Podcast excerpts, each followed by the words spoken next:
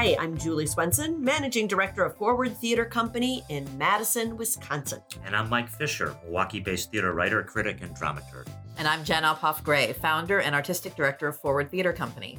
And this is Theater Forward, a twice monthly conversation about theater from a local, regional, and national perspective. From Madison to Manhattan, we're excited to share insight into our own company while exploring issues surrounding theater in the Midwest and around the country. Welcome to episode two of Theater Forward. Yay, episode two. Hello. So today we are talking about unions, theater unions. Uh, and we thought we'd start by just talking a little bit about uh, the decisions that we were making when we were founding Forward uh, 10 years ago.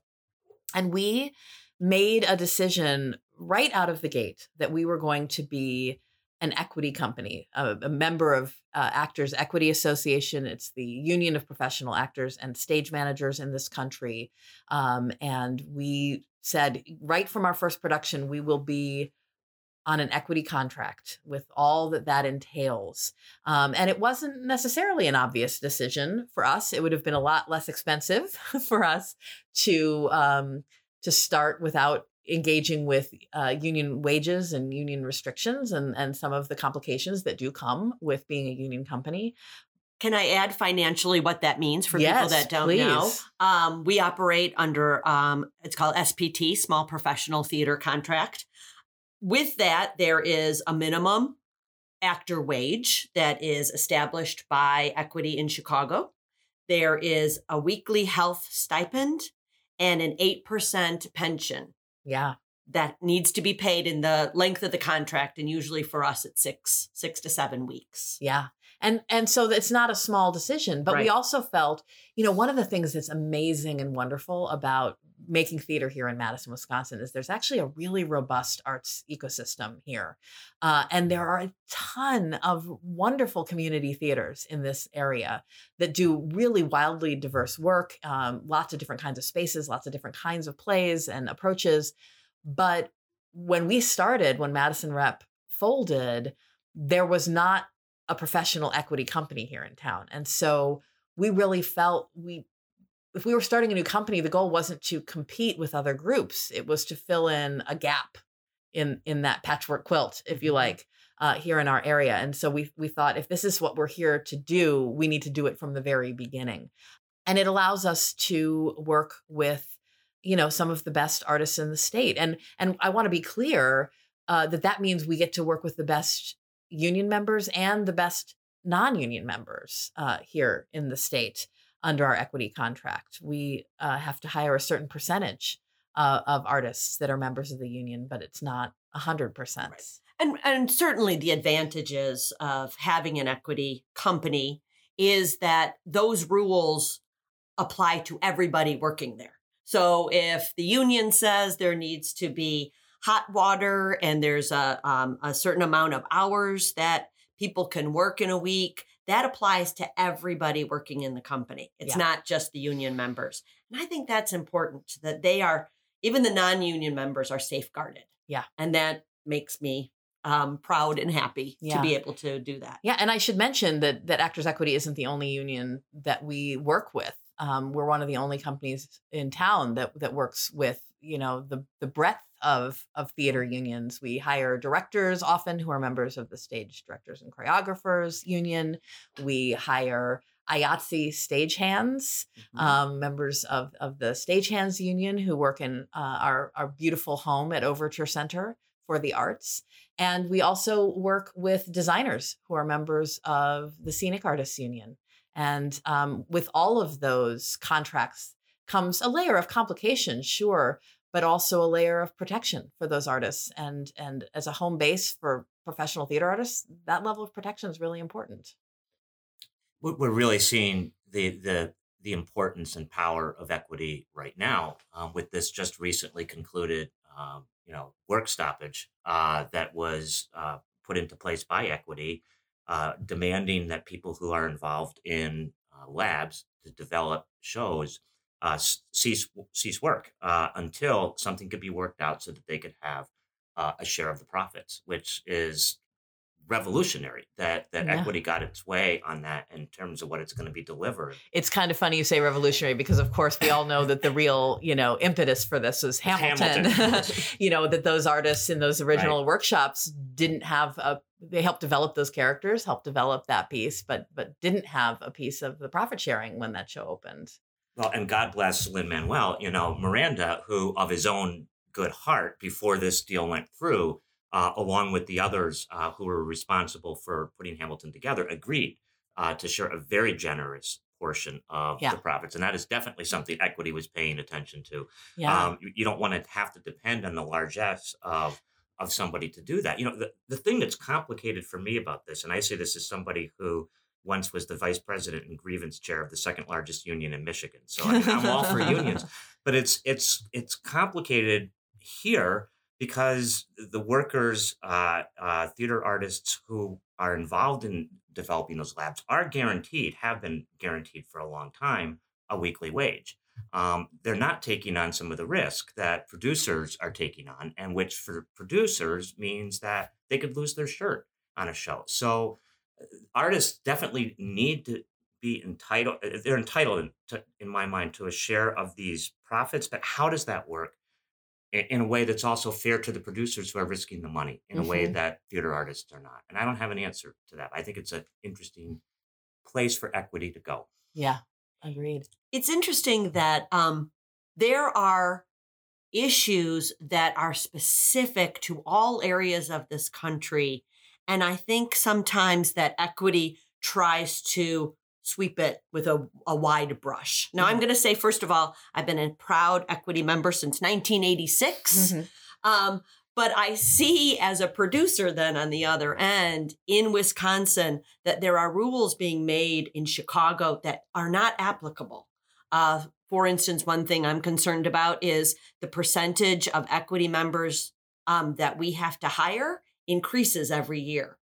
But the people in Wisconsin, the the new equity members aren't increasing in that rate. Right. So it I I don't envy their issues of having to, you know, look at this lab, look at being a regional uh, director and having to pick all of these um, isolated instances. What what's going on in Wisconsin um, and the and our needs in terms of the union are not the same as Chicago, and we shouldn't be working from the same SPT contract and have the same requirements. Yeah, I mean it's it's uh, sometimes artistically challenging for us. Uh, you know, people who aren't uh, involved in Wisconsin's professional theater community may not understand that um, that not every professional actor in our state chooses to join the union, and that's because once you are a union member, you have to always work under a union contract, Mhm. and there are a limited number of companies in our state that offer union contracts to actors. And so when you have that finite amount of work that's available, it can be limiting to join the union. Obviously, there's a lot of ways in which you benefit, and I heartily endorse those those many ways. But the downside is that you preclude yourself from being eligible to take jobs with some other companies that don't offer uh, those union contracts. And so it's a really complicated decision. And I've talked to so many um, young actors here in our state who will call me and say, I'm thinking I should Mhm. join equity now. What do you think? Um, and it's, yeah, it depends sort of where they're at in their career, but certainly I wouldn't advise any 25 year old Right. actor here in our state to join the union yet. They're not going to get very much work.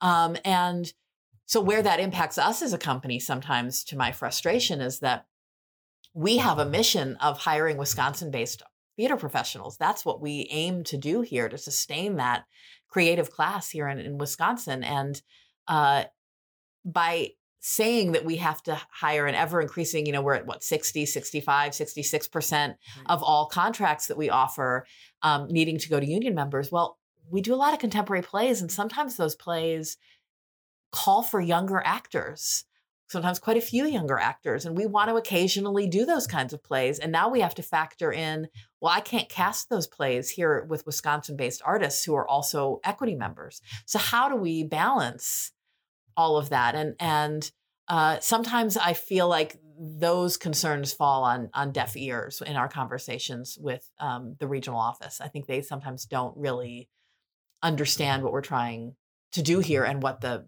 the hurdles are that we're trying to leap over.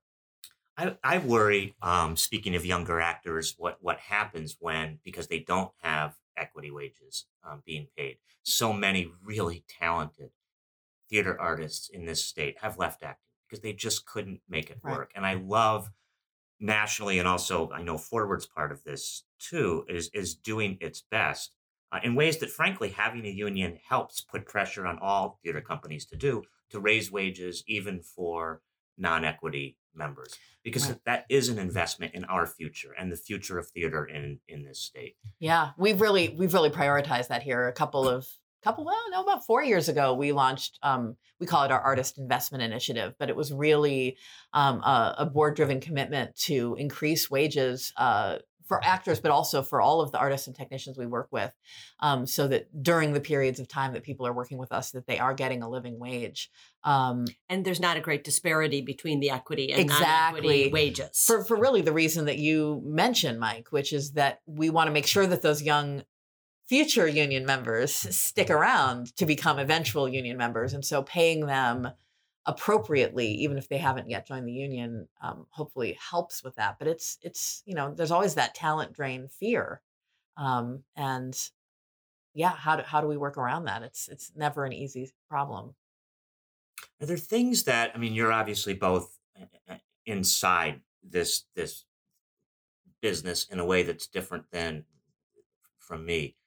Um, are there things that could be done to protect actors that equity is not doing, or that you think equity could do better, either in Wisconsin or that you are thinking of sort of uh, sort of nationally? Hmm. Well, uh, I will say that I think one of the most important things that equity does for its members is establish, as, as you alluded to earlier, Julie, establish um, workplace rules, workplace safeties. You know, um, there are so many protections in place to make sure that working theater artists are treated like the professionals that they are um, and not abused or taken advantage of. And um, that's a wonderful thing.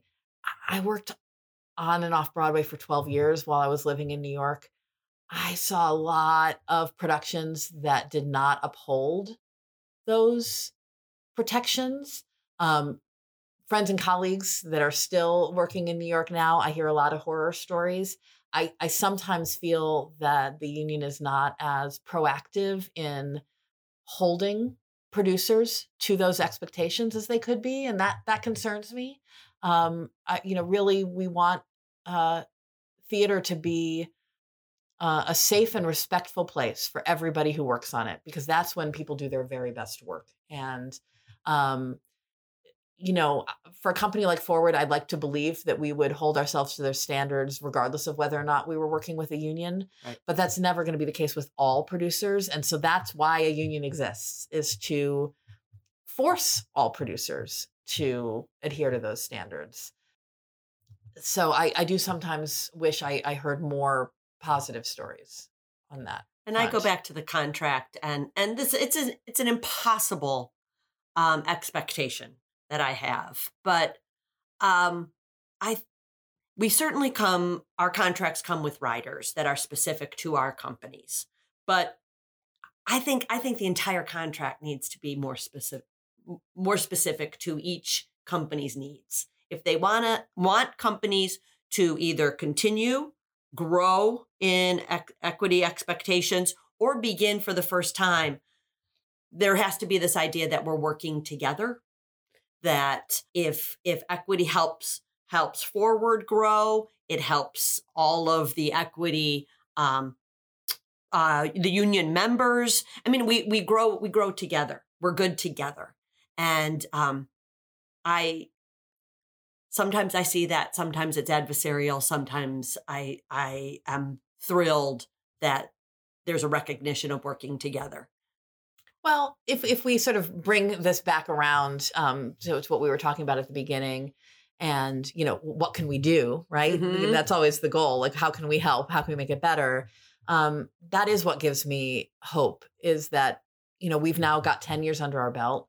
working with all of these unions and working with a lot of artists and technicians who are not union members, but treating all of them at this higher standard that is set and expected by the various unions. And I think that that has helped to raise the expectations of all of those artists of how they should be treated, not just here at Forward, but at other companies around our state. Um, I think as as everybody raises up their expectations of how the the dignity of their work should be appreciated, it kind of forces all companies to do a little bit better. Um, I, I'm hopeful that that will be a continual, you know, growth for us, for our for our region, and nationally. If more companies keep doing that and prioritizing that, I, hopefully it, it it raises all the boats. Right? We all we all get better. The treatment of all the artists gets better, and and you know, I think that that bodes well for the partnerships that we have. Absolutely. There is power in a union. There is Yes, power in a indeed. union, and, and Yep. indeed, if if we if we know that anywhere in this country, it's here It's in Madison, Madison. Wisconsin. Um, well, that's all for this episode of Theater Forward, a conversation about theater in Wisconsin, the Midwest, and America. Thank you for joining us. I'm Jen Uphoff Gray. I'm Julie Swenson. And I'm Mike Fisher. Our podcast is produced by Scott Hayden. And you can follow us or share your thoughts on Facebook, Twitter, and Instagram at Forward Theater. And if you enjoy this podcast, we encourage you to find us and subscribe to iTunes or Google Play or wherever you might be listening. We're grateful to have you listening, and we'll be back soon for another Theater Forward conversation.